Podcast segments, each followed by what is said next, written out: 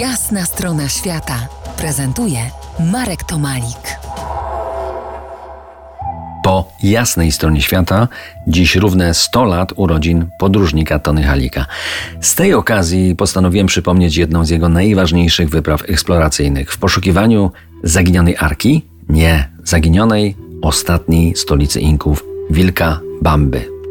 Historię wyprawy opisała Elżbieta Dzikowska w wydanej przeze mnie i przez Piotra Trybalskiego książce Pojechane podróże 2. Pozwólcie, że tym właśnie tropem zbliżymy się do wyprawy sprzed 45 lat. Elżbieta pisze – Niezwykła była wieś z kurnymi chatami o dumnej nazwie San Francisco de la Victoria de Vilcabamba.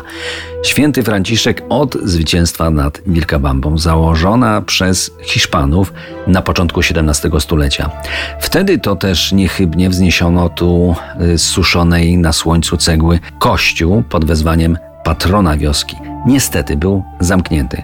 Kapłana tu na pewno nie ma, powiedział Edmundo, ale powinien być zakrystian. Wysłaliśmy po niego jednego z gromady towarzyszących nam dzieciaków. Wróciły z wiadomością, że zastały tylko żonę, która powiedziała, iż mąż wybrał się do miasta. Nie wierzę, stwierdził Edmundo. Na pewno pracuje w polu. Powiedz jej, że dostanie dużą paczkę biszkoptów, jeżeli tutaj zjawi się z kluczem do kościoła. Za pół godziny drzwi świątyni były już otwarte, ale że ciemno widzieliśmy niewiele. Zapaliliśmy latarki i wtedy właśnie na katolickim ołtarzu spostrzegliśmy wykonany z papier marsze wizerunek inkaskiego słońca. Sensacja, dowód, że do dziś Indianie zachowali dawne wierzenia i przychodzą tu, by się modlić do własnych bogów. Wcielili ich też w wyobrażenia katolickich świętych, bo bywało, że religie się przemieszały. Przy świetle latarek udało mi się zrobić zdjęcie ołtarza. Kto wie, czy Zachrystian nie pełnił funkcji inkaskiego kapłana, tego nie wiemy. Po tym ciekawym odkryciu wyprawa ruszyła dalej w kierunku Wilkabamby. Teraz już do Espiritu Pampa, pisze dalej Elżbieta. Jedziemy na naszych bestias, zwierzętach, 6 do 11 godzin dziennie.